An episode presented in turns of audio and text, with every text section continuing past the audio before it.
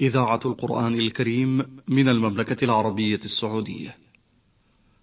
أعمال القلوب في الكتاب والسنة. برنامج أسبوعي من إعداد وتقديم الدكتور عبد الله ابن وكيل الشيخ تنفيذ عبد الكريم المجحد. بسم الله الرحمن الرحيم. الحمد لله رب العالمين والصلاة والسلام على أشرف الأنبياء والمرسلين نبينا محمد صلى الله عليه وعلى آله وأصحابه إلى يوم الدين. أيها الإخوة المستمعون السلام عليكم ورحمة الله وبركاته وبعد. فإن كان العلم بأسماء الله وصفاته من أشرف العلوم لأنه متعلق بأجل وأعظم وأقدس مسمى وهو الله فإن العلم بها أيضا هو سبيل التزكية للنفس البشرية وتطهيرها من أدران المعصية والغفلة ذلك لأن القرآن العظيم كله حديث عن الله تبارك وتعالى وصفاته وفعله في كونه والدعوة إلى الاستجابة لشرعه والابتعاد عن الأسباب المفضية إلى غضبه وانتقامه. النفوس البشرية قد تهفو إلى المعصية وتحب مقارفة الذنب، ولكنها حينما تتذكر أن الله يراها على تلك الحال تستحي من الله وتنكف عن ذلك الفعل الشنيع. أرأيت الذي ينهى عبدا إذا صلى؟ أرأيت إن كان على الهدى أو أمر بالتقوى؟ أرأيت إن كذب وتولى؟ ألم يعلم بأن الله يرى؟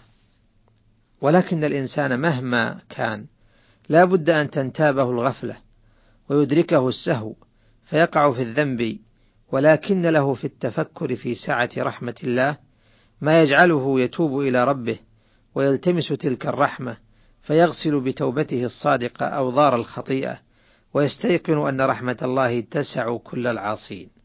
ورحمتي وسعت كل شيء فسأكتبها للذين يتقون ويؤتون الزكاة والذين هم بآياتنا يؤمنون. ومن رحمة الله سبحانه وتعالى بخلقه ما أرسله من الرسل وما أنزله من الكتب كما قال تعالى في وصف نبيه صلى الله عليه وسلم وما أرسلناك إلا رحمة للعالمين وقال أيضا ومنهم الذين يؤذون النبي ويقولون هو أذن قل أذن خير لكم يؤمن بالله ويؤمن للمؤمنين ورحمة للذين آمنوا منكم. وقال تعالى عن كتبه ولقد جئناهم بكتاب فصلناه على علم هدى ورحمة لقوم يؤمنون وقال أيضا ولما سكت عن موسى الغضب أخذ الألواح وفي نسختها هدى ورحمة للذين هم لربهم يرهبون. وقال أيضا يا أيها الناس قد جاءتكم موعظة من ربكم وشفاء لما في الصدور وهدى ورحمة للمؤمنين. وإذا كان الرسل والكتب من رحمة الله فحري بالعبد أن يتشبث بها تصديقا بها واتباعا لما جاء فيها من الأوامر والنواهي لتدركه رحمة الله. وقد تحدث الإمام ابن القيم رحمة الله عليه حديثا طويلا عن الآثار الإيمانية المعرفية والسلوكية لمعرفة أسماء الله وصفاته وكان مما قال رحمه الله تعالى إن أحد أسرار القرآن العظام هو تحديثه عن رب العباد حديثا يجلي فيه القرآن الرب لعباده عبر صفاته. فتارة يتجلى الرب عبر آيات الكتاب في جلباب الهيبة والعظمة والجلال فتخضع الأعناق وتنكسر النفوس وتخشع الأصوات ويذوب الكبر كما يذوب الملح في الماء.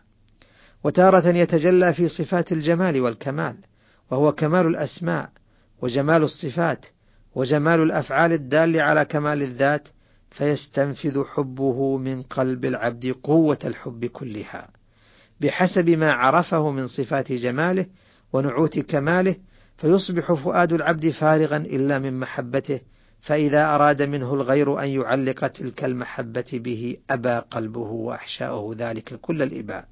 كما قيل يراد من القلب نسيانكم وتأبى الطباع على الناقل. فتبقى المحبة طباعا لا تكلفا. وإذا تجلى بصفات الرحمة والبر واللطف والإحسان انبعثت قوة الرجاء من العبد وانبسط أمله وقوي طمعه وسار إلى ربه وحاد الرجاء يحدو ركاب سيره. وكلما قوي الرجاء جد في العمل كما أن الباذر كلما قوي طمعه في المغل غلق أرضه بالبذر فإذا ضعف رجاؤه قصر في البذر. وإذا تجلى بصفات العدل والانتقام والغضب والسخط والعقوبة انقمعت النفس الأمارة وبطلت أو ضعفت قواها من الشهوة والغضب واللهو واللعب والحرص على المحرمات وانقبضت أعنة رعونتها فأحضرت المطية حظها من الخوف والخشية والحذر.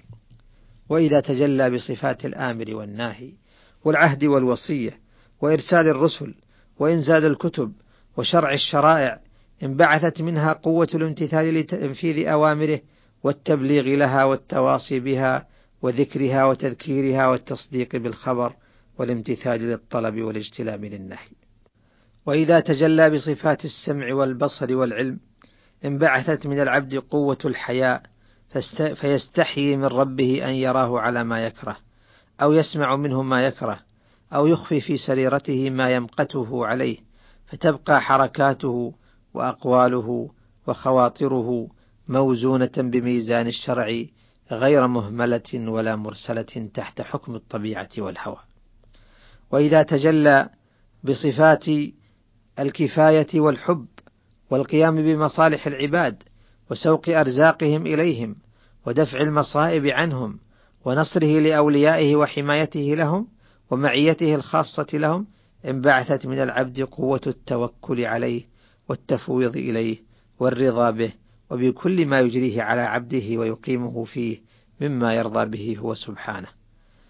وإذا تجلى بصفات العز والكبرياء أعطت نفسه المطمئنة ما وصلت إليه من الذل لعظمته والانكسار لعزته والخضوع لكبريائه وخشوع القلب والجوارح له فتعلوه السكينة والوقار في قلبه ولسانه وجوارحه وسمته وجماع ذلك أنه سبحانه يتعرف إلى العبد بصفات إلهيته تارة وبصفات ربوبيته تارة فيوجب له شهود صفات الإلهية المحبة الخاصة والشوق إلى لقائه والأنس والفرح به والسرور بخدمته والمنافسة في قربه والتودد إلى طاعته واللهج بذكره والفرار من الخلق إليه ويصير هو وحده ويصير هو وحد وحده همه دون ما سواه ويوجب له شهود صفات الربوبية التوكل عليه والافتقار إليه والاستعانة به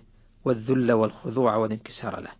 وكمال ذلك أن يشهد ربوبيته في ألوهيته وألوهيته في ربوبيته وحمده في ملكه وعزه في عفوه وحكمته في قضائه وقدره ونعمته في بلائه وعطاءه في منعه وبره ولطفه وإحسانه ورحمته في قيوميته وعدله في انتقامه وجوده وكرمه في مغفرته وستره وتجوزه.